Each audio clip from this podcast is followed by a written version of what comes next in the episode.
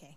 Um, please turn with me to Mark chapter 2, verse 1 to 17. That's Mark chapter 2, verse 1 to 17. And please follow along as I read from the English Standard Version. And when he returned to Capernaum after some days, it was reported that he was at home. And many were gathered together so that there, were, there was no more room, not even at the door. And he was preaching the word to them. And they came, bringing to him a paralytic carried by four men. And when they could not get near him because of the crowd, they removed the roof above him. And when they had made an opening, they let down the bed on which the paralytic lay. And when Jesus saw their faith, he said to the paralytic, Son, your sins are forgiven. Now some of the scribes were sitting there, questioning in their hearts, Why does this man speak? Oh, sorry. Why does this man speak like that? He is blaspheming. Who can forgive sins but God alone? And immediately Jesus, perceiving in his spirit that they thus questioned within themselves, said to them, Why do you question these things in your hearts? Which is easier, to say to the paralytic, Your sins are forgiven, or to say, Rise, take up your bed and walk? But that you may know that the Son of Man has authority on earth to forgive sins, he said to the paralytic, I say to you, Rise, pick up your bed, and go home. And he rose and immediately picked up his bed and went out before them all so that they were all amazed and glorified God, saying, We never saw anything like this. He went out again beside the sea, and all the crowd was coming up to him, and he was teaching them. Oh. And as he passed by, he saw Levi, the son of Alphaeus, sitting at the tax booth, and he said to him, Follow me. And he rose and followed him. And as he reclined at the table in his house, many tax collectors and sinners were reclining with Jesus and his disciples, for there were many who followed him. And the scribes of the Pharisees, when they saw that he was eating with sinners and tax collectors, said to his disciples, Why does he eat with tax collectors and sinners? And when Jesus heard it, he said to them, Those who are well have no need of a physician, but those who are sick. I came not to call the righteous, but sinners. This is the word of God.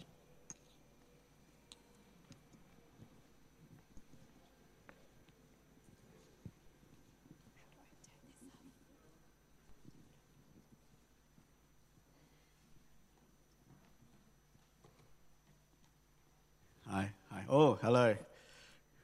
I'm going to give you guys a hard time for that. No, I'm just joking. Um, thanks, Jill, for reading the scriptures for us.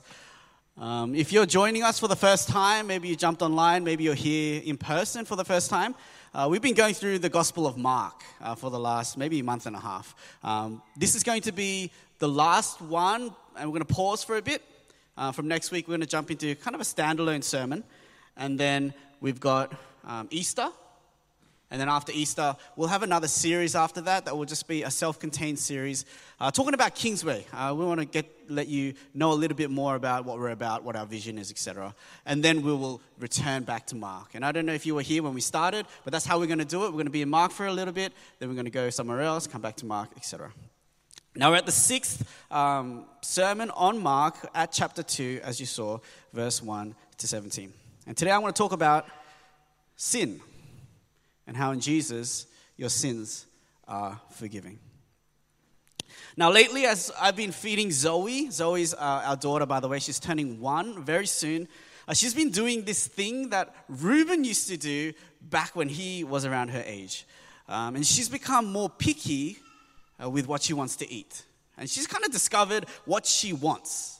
Uh, she knows now what she wants. And when she doesn't want something, she does one of three things. She'll either clamp her mouth shut, right, and get, she, just, you know, she won't open her mouth. The second thing she might do, she'll take the food, but immediately she'll push her tongue out, and all the food will just kind of just come down, you know, everywhere. Or the third thing that she might do, which is the, the most annoying, uh, she'll take the food and then she'll go right? And all the food kind of just splats all over my face, on the floor, on my clothes. Um, but that's what she does, right? She's got into an age where she knows what she wants.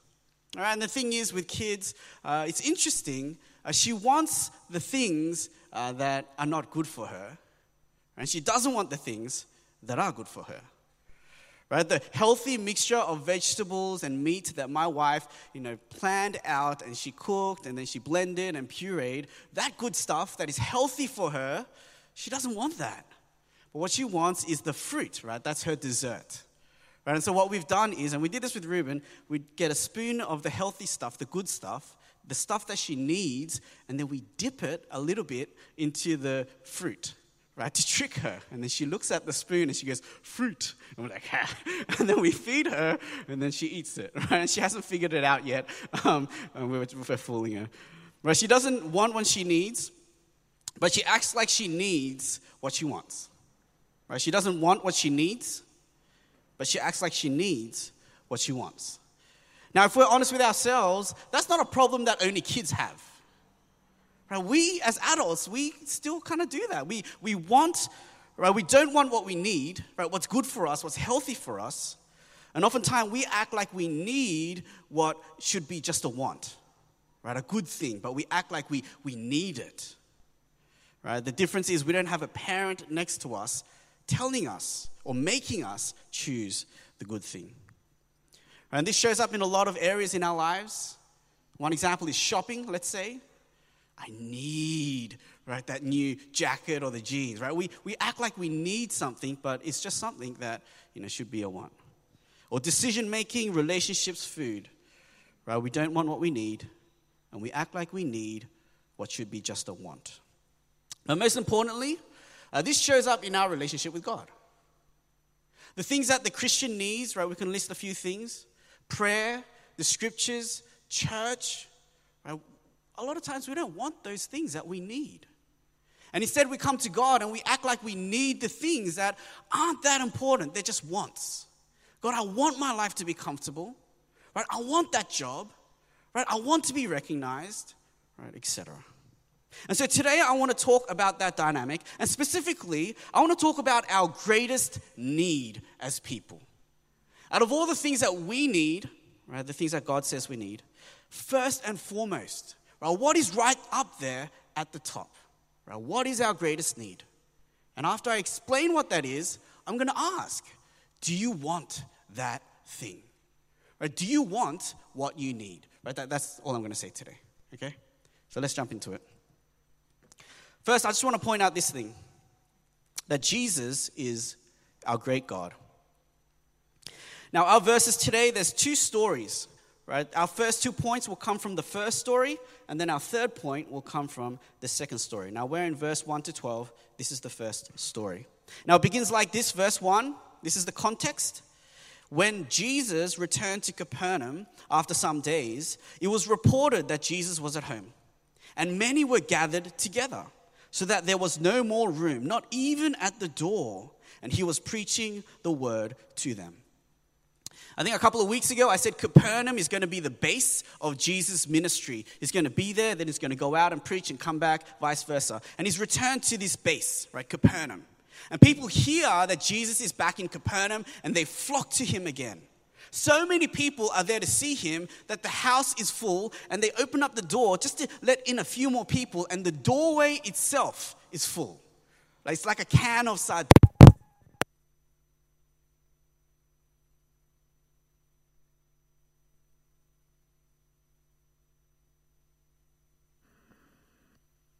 Oh, Okay. We, let, us burn that microphone. Just checking. Right, it's literally a full house.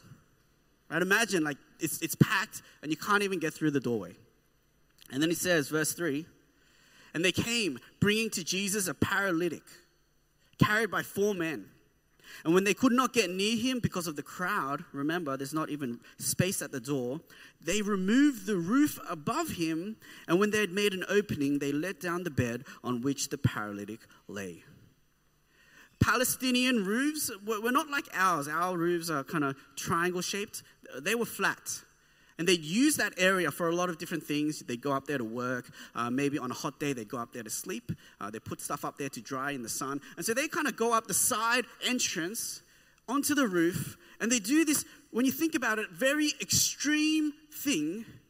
They dig a hole through the roof. They're punching a hole through someone else's roof. Right? This is someone else's house. When you think about it, it's, it's over the top. It's a little bit embarrassing. It kind of feels rude. I mean, you don't, they probably don't even know whose house it is, and they're digging a hole through the roof. But Jesus says in verse 5 this is what drove them. It wasn't arrogance. It wasn't because they're these punk kids who don't care about whose roof it is. He says in verse 5 that it was faith. Their tenacity, right? The, the reason why they don't give up when the room is full is because they believe that Jesus is able to heal, right? They have faith in Jesus. They believe that Jesus is the one who can make this man whole. The broken things in this man's life, Jesus can fix. He can right the wrongs. And because they believe that, when they hit an obstacle, they don't say, oh, well, we tried. Right? They keep going. Even to go up on the roof, dig a hole, and let the man down. Right? That's faith. Everything in the Christian life requires an element of faith. Not perfect faith, not only faith, not blind faith, but we need faith. Right? To believe in God and have a relationship with Him, to read the scriptures, to pray, all of that requires faith. Right? You need faith. And that's what these people had. And so Jesus, He sees their faith and He says something to the paralytic. And this is where we're going to just stay for a little while. This is what He says. Verse 5 Son, your sins are forgiven. Son, your sins are forgiven. There's two uh, really important, really shocking things that we can learn from this statement. And the first one is about God. What Jesus is saying when he says this, he's saying that he is God. All right, let's read on verse 6.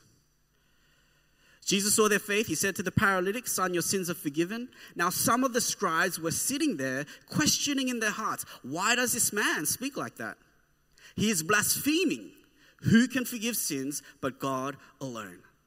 Right, when the scribes, these are the religious leaders, the teachers of the time, when they hear Jesus say, Your sins are forgiven, their response in their hearts, right, this is what they're thinking, is blasphemy.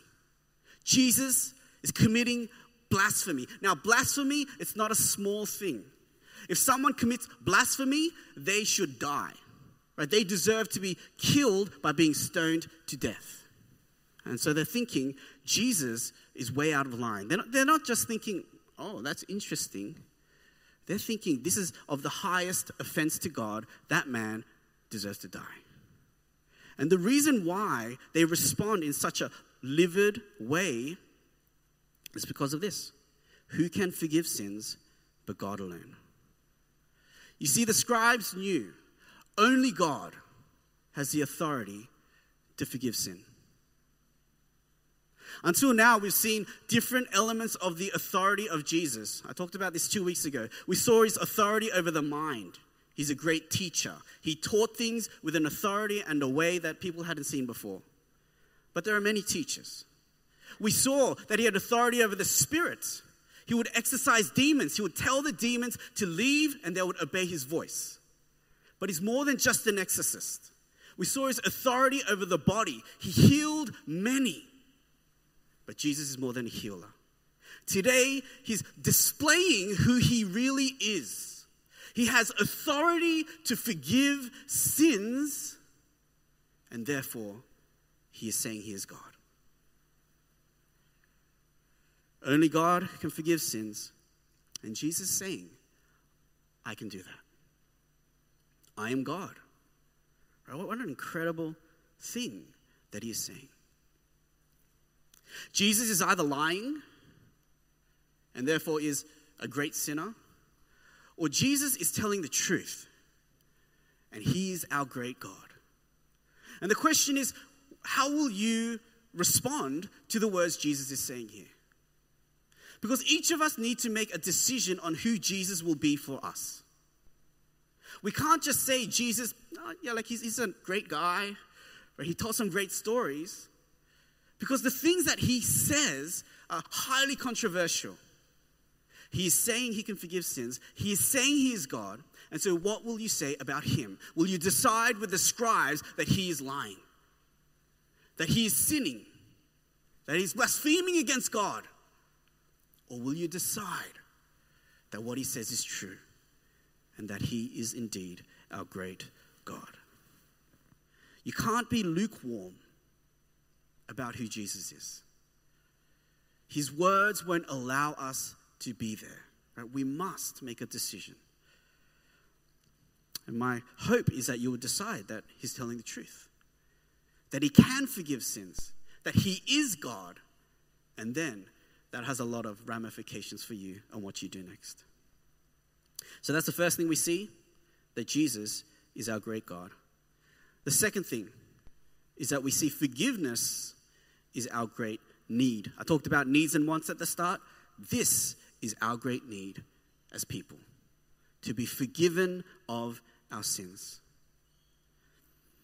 What do you want from God?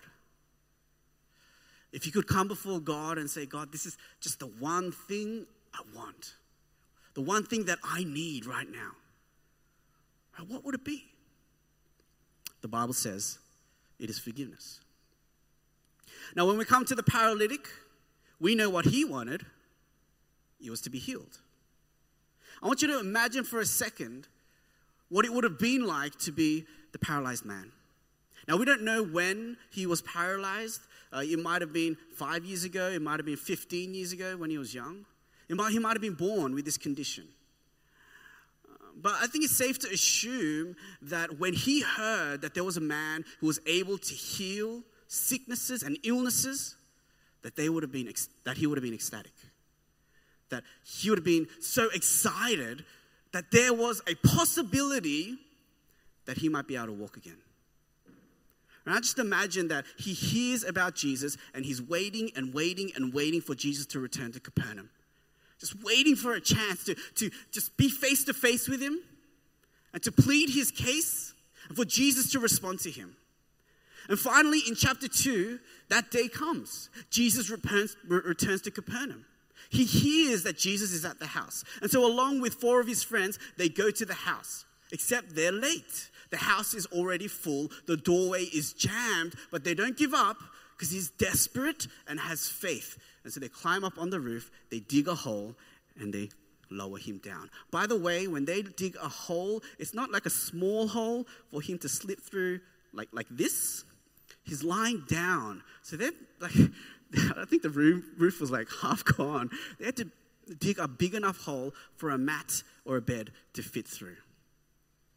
And this man is lowered down into this packed room right in front of Jesus. And Jesus turns to him and looks him in the eye. Right? This is the moment that he'd been waiting for. So eager, so hopeful. And Jesus turns to him. And what does he say? Right, we know what he wants to hear.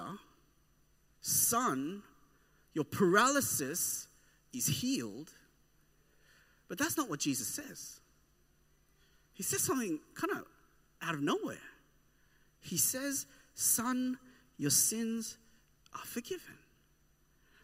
And I don't know what the man would have felt in that moment. Uh, maybe he would have been like, What in the world? Discouraged.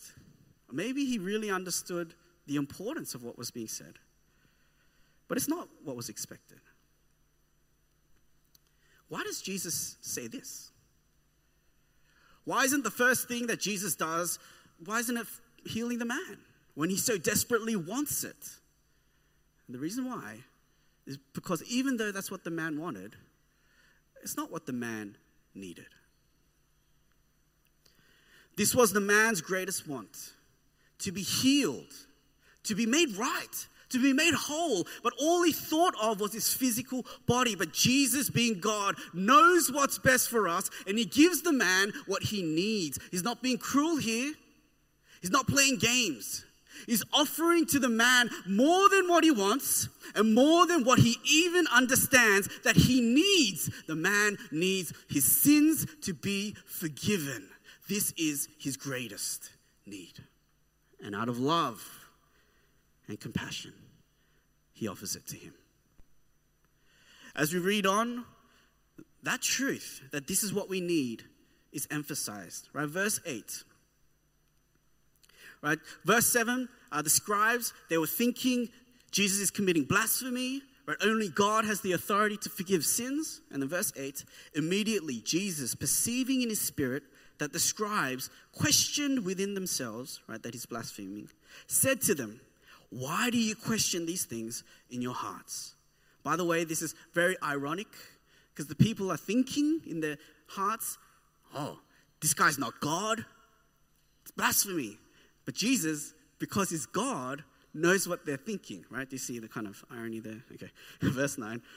He says, Which is easier to say to the paralytic? Which is easier? To say your sins are forgiven or to say, Rise, take up your bed and walk? Right, let me just explain what's going on. To say your sins are forgiven is easier to say, even though it's harder to do. Because when you say your sins are forgiven, right, there's no kind of external change, right? You, can't see if it actually happened. Easier to say, even though it's a harder thing to do. Now, rise, take up your bed and walk is a easier thing to do, but it's, it's harder to say because the moment you say that, well, something's got to happen straight afterwards. Does it make sense? And so Jesus is saying, I said this incredible thing. I said that that man's sins are forgiven, but you're not believing me. Right? You don't know if it happened. So let me say what seems to be harder. Rise up, take up your bed, and walk. Right? Harder to say, even though it's easier to do. And so that's what he says. Verse 10. But that you may know that the Son of Man has authority on earth to forgive sins, he said to the paralytic, I say to you, rise, pick up your bed, and go home. And he rose and immediately picked up his bed and went out before them all, so, that they were all amazed and glorified God, saying, We never saw anything like this. Now I want you to notice verse 10. The man was healed, but it's like an afterthought. If the scribes didn't question in their hearts, I don't think Jesus would have healed that man. The reason Jesus heals the man, verse 10, is so that you may know that the Son of Man has authority on earth to forgive sins. It's about, again, sin. That is what is most important. And so you believe I can do that, I'm going to heal. But it's not about the healing, that's like a secondary thing. I'm healing so that it will validate who I am, that I'm God, and what I can do, forgive sins. And so come, right? Get your sins forgiven. Right? It's about the forgiveness of sins. That is our great need. Now, when I see this story, it's, it's, it's so interesting. It's, it's kind of mind boggling that Jesus would put such an emphasis on the forgiveness of sins. Now, if you've ever been in an accident, gone through illness, or known someone who's gone through illness, or old age, or you know, been hurt, or maybe died, you know the importance of physical health. How much we long for it. Uh, that when we get sick, how much we just wish we could be healthy. And how devastating it is when we lose health. And yet, Jesus is saying, even more important than your physical health, even more important than that, that this thing that we all understand and we all desire even more important than your physical health is your spiritual health. More than a physical healing is your spiritual healing, your sins being taken care of. That if you could choose between one or the other, that you should choose being forgiven of your sins. I don't know that challenges you. Right? Because we long to be healthy. But that's not what Jesus offered this man, because it is not what he needed. You know, we come to God in church with many wants. And maybe you're here because you want something from God. You want a relationship. You know, you want a date. You want to get married. You want a job. You want your illness to go away. You want more money. You want to hear a funny sermon. Right? You want to find the perfect church. They don't exist. Those things, though they are good and important, are not the most important thing. What you need today, my friend, is to get your sin problem figured out. you need to come to Jesus, you need to repent, you need to receive forgiveness of your sins. That is ultimate. And when you get that, everything else will sort itself out. Even if this paralyzed man never received healing from Jesus in this story, because he was forgiven of his sins, one day, one day he will be healed and live for all eternity in a perfect place with a perfected body forever. Right? That is a promise we have when our sins are forgiven. And so let me ask you do you believe these two things that I've talked about so far? I've got one more point, by the way. Two things that I've talked about so far to be true that Jesus is our great God and that forgiveness is our great need. Do you believe those things? Let me tell you what it means to believe this. If we really believe that Jesus is God and forgiveness is our great need, then that means this. When the man was lowered on his mat, lying down, and Jesus turned to him, still paralyzed, and Jesus said, Son, your sins are forgiven. In that moment, that man was the richest man in the room. That's what it means to believe that forgiveness is our greatest need. As all these people were standing by watching him, that man was richer than them all. Because he had something that they did not have. He had something far more valuable and precious and eternal. Even though he did not have some things, and even though he could not walk, his sins were forgiven. And so he was richer. Right? Do you believe that? Right? I challenge you. That's what it means to believe forgiveness is our greatest need. So, our great God is Jesus, our great need is forgiveness. And number three, this is my last point. I'm asking you, what is your great want? Do you want what you need? Do you want that blend of chicken and vegetable and the things that are good for you? Or do you not want that? We're going to move on to the second story, and it feels like it's totally different from you know what we just talked about, uh, but thematically, it's very similar. First, in verse 13, we see Jesus call Levi to follow him. Verse 13, Jesus went out again beside the sea, and all the crowd was coming to him, and he was teaching them. By the way, um, Jesus teaches, right? It's, it's very big, okay? Uh, that, that's his thing, okay? Not, not healing, not casting out demons, teaching, right? I want you to read Mark 1 and 2, teaching and preaching. Okay, maybe I'll talk about that another day. Verse 14. And as he passed by, he saw Levi, the son of Alphaeus, sitting at the tax booth. Right, so this means Levi's a tax collector. And Jesus said to him, Follow me. And Levi, his name's Matthew, Levi Matthew, he rose and followed Jesus. Now, when you read the Gospels, it becomes very clear that tax collectors are people that no one liked. And to keep it short, uh, they were people who betrayed their own people. So they betrayed their fellow Jews. They were Jewish people who were working for the Romans.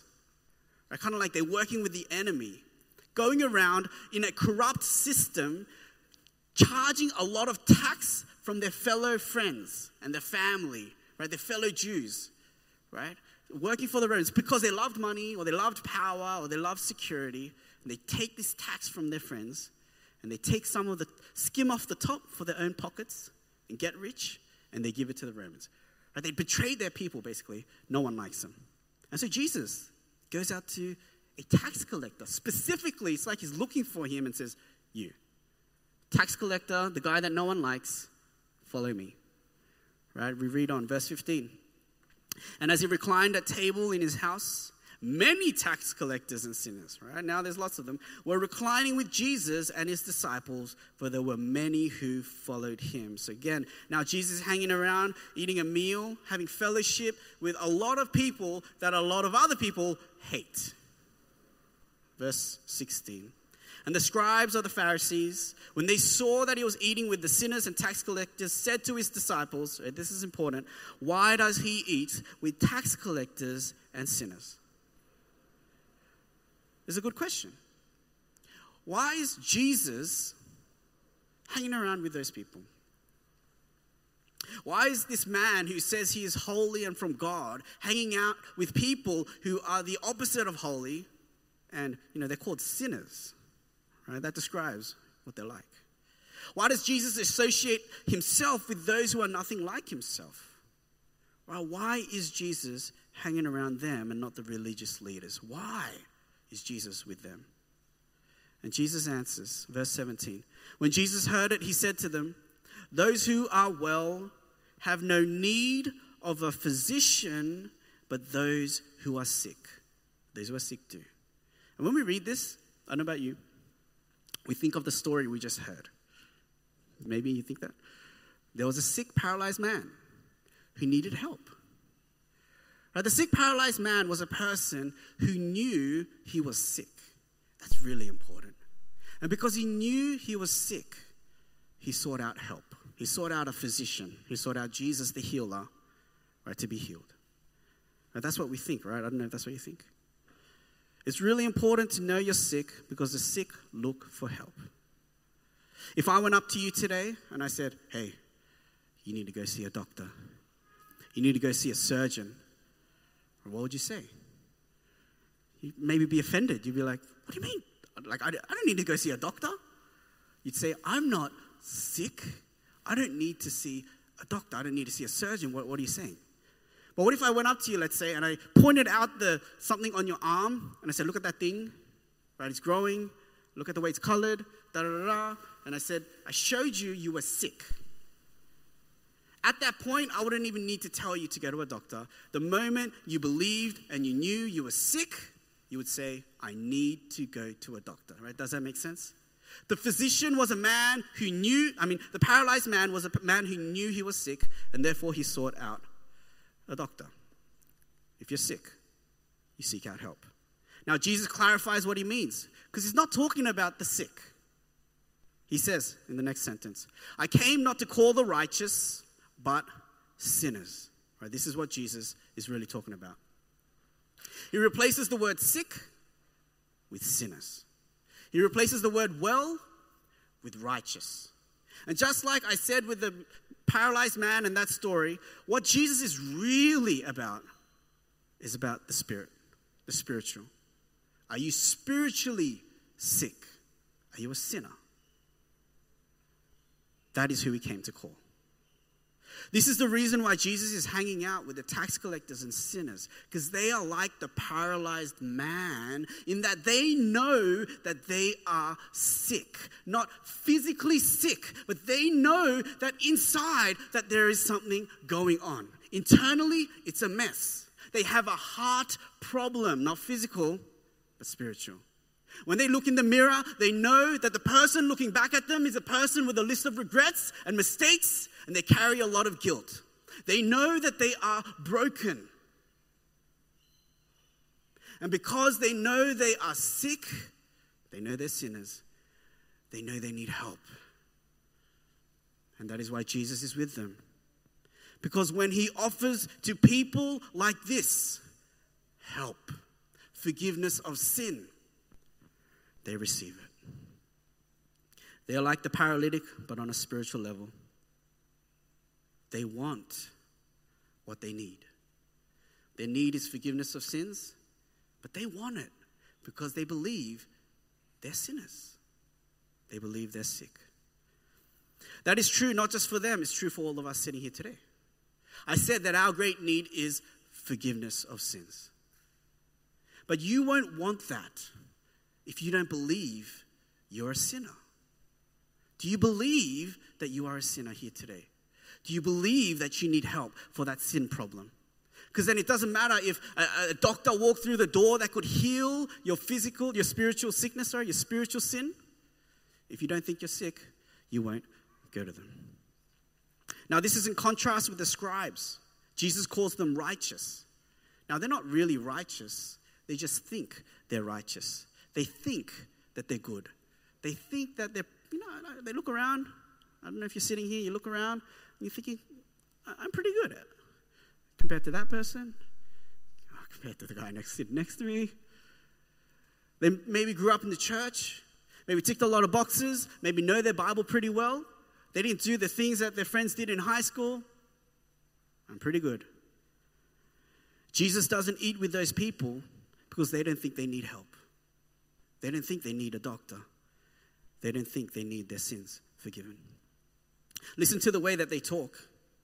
They ask Jesus, why does he, why does Jesus eat with tax collectors and sinners? Do you see what they're saying? Why does Jesus eat with those sinners? Implying that they're sinners, but we're not. And that is a very dangerous place to be in. You know, it's bad to be sick. It's worse to be sick but refuse to believe it. And I was talking to someone maybe two months ago, um, and someone they knew hurt themselves physically, and they needed to go see a doctor, uh, but they refused to believe that something was wrong. And I was talking to them, and how frustrating it is. Right? Because if you believe you're sick, at least you will go seek help. But if you refuse to believe it, well, then you're stuck there and you're not going to get the help that you need. This is what the scribes were like. This is what the righteous were like. And I wonder if some of us are like that today. You grew up in the church, you think you're pretty good, but when we offer, when Jesus offers forgiveness of sins, you think, I don't think I really need that. That is a very dangerous place to be. Jesus didn't hang around the, the scribes because they did not see the root problem and they did not want what they needed. You know, when my wife and I we got married, we uh, invited uh, people to the place that we were living at, and one time we invited uh, her mom, so my mother-in-law, Uni's mom. And on the day that she was meant to come, I think like an hour before or something, she calls because she had a slip, and she hurt herself. But she said, "Don't worry about it. I'm going to come. It's, it's not a problem." And we're like, no, no, just, just, don't worry about the dinner. It's not that important. We'll do it another day. You know, go see a doctor. She's like, nah, it's fine, it's fine. It's like, go see a doctor. We just kept telling her. Eventually, she went to see a doctor, and she found out that she broke her, I think, her wrist. Right? I don't know. It's like, like an old Korean thing. I don't know if you have Korean parents here. It's like, no, I'm not sick. You know, I walked 10,000 kilometers to go to school in the snow. You know, I'm not sick. Um, I wonder how many people are walking around with broken, not hands, but broken souls, just unwilling to seek help because you don't think there's a problem. You know, the Bible says all have fallen short of the glory of God. None of us have done right. None of us are righteous. And all of us are broken.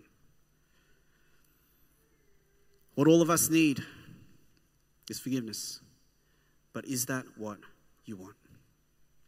Jesus is our great God, and forgiveness is our great need. And because Jesus is God, He can give us that forgiveness. But is that what you want today?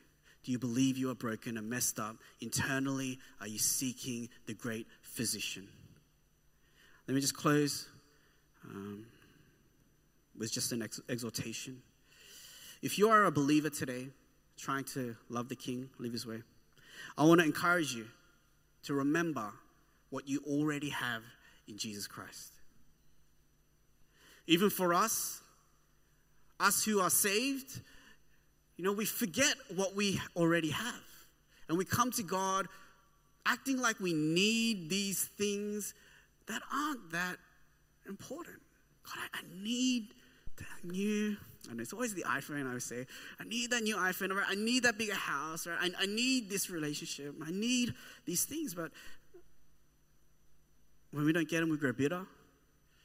When we don't have them, we're discontent with our lives. I just want to encourage you to not forget what you have. In Jesus, you have far more than what the rest of the world has. You are forgiven of your sins. You have assurance of salvation. The Holy Spirit lives within you. You will be with the Father, not just now, but for all eternity. You have God's word, you have God's ear, and you have eternity.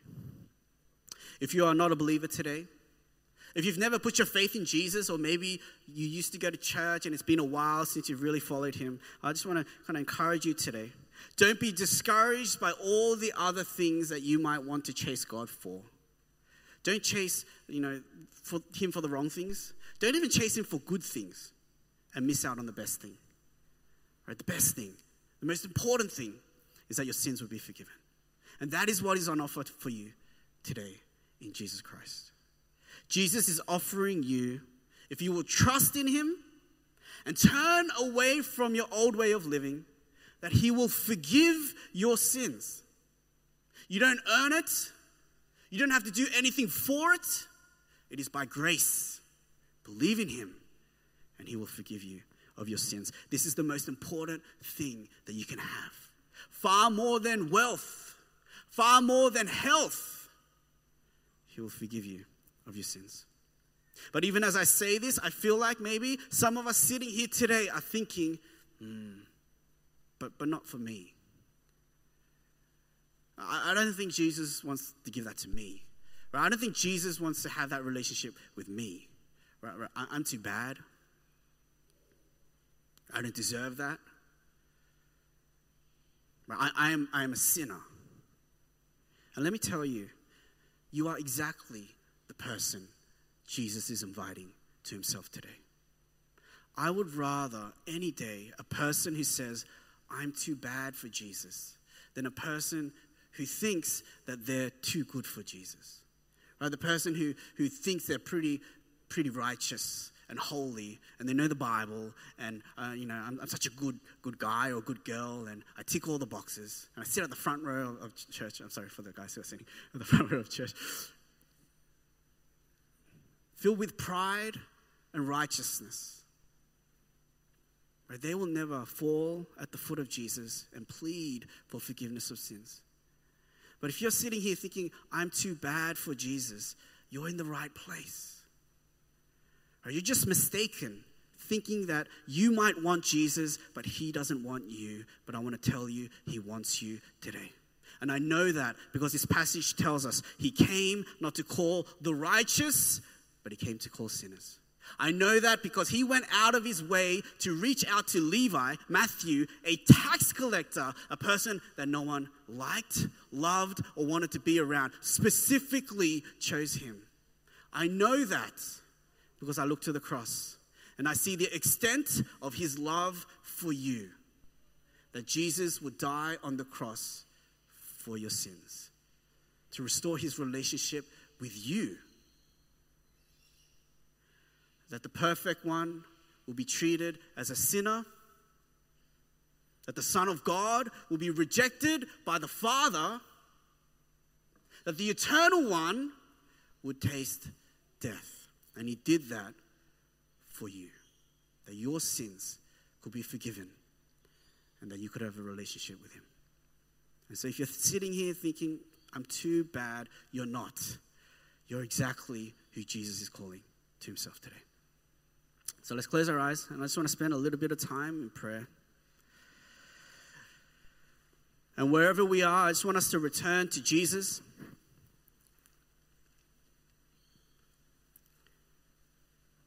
And maybe for the first time, or maybe for the tenth time,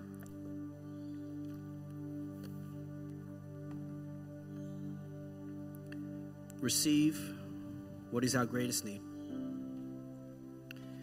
Jesus is God, and because He is God, He is able to offer us what no one else in this world can offer us. He can offer us forgiveness for our sins, all of that dirtiness and guilt, the burden on our shoulders, the list of regrets and mistakes, the wrongdoings that we have committed against God our Father. He can wipe it clean. But is that what you want? Is that what you desire?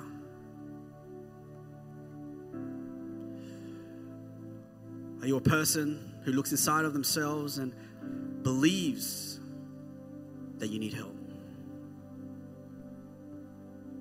You know, in the story of the paralytic man, you know, we think it's a story of one man being healed, but it's actually a sad story because it's a story of a room full of people who are not. Because if those people truly understood what had just happened, they wouldn't have just been amazed and glorified God, they would have been amazed and glorified Jesus because they would have understood He was God.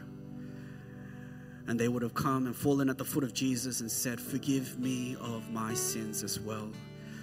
If that is what you are able to do, and I believe it, I need to be cleansed. I need to be free from this great weight.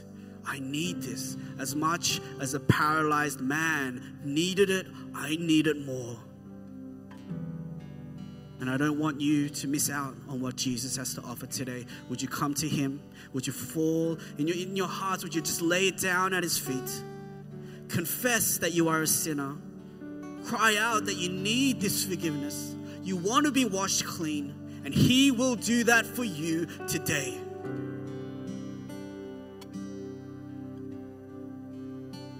The greatest gift that we have never deserved, and it is utterly free. If you are a believer, let us rejoice. Let's be thankful that despite everything we don't have, we have so much in Jesus Christ that we would spend eternity praising Him for our salvation, that our salvation alone is worth worshiping Him today. Let's return to Jesus and let's just pray wherever we are and respond to what we have heard today. Let's pray.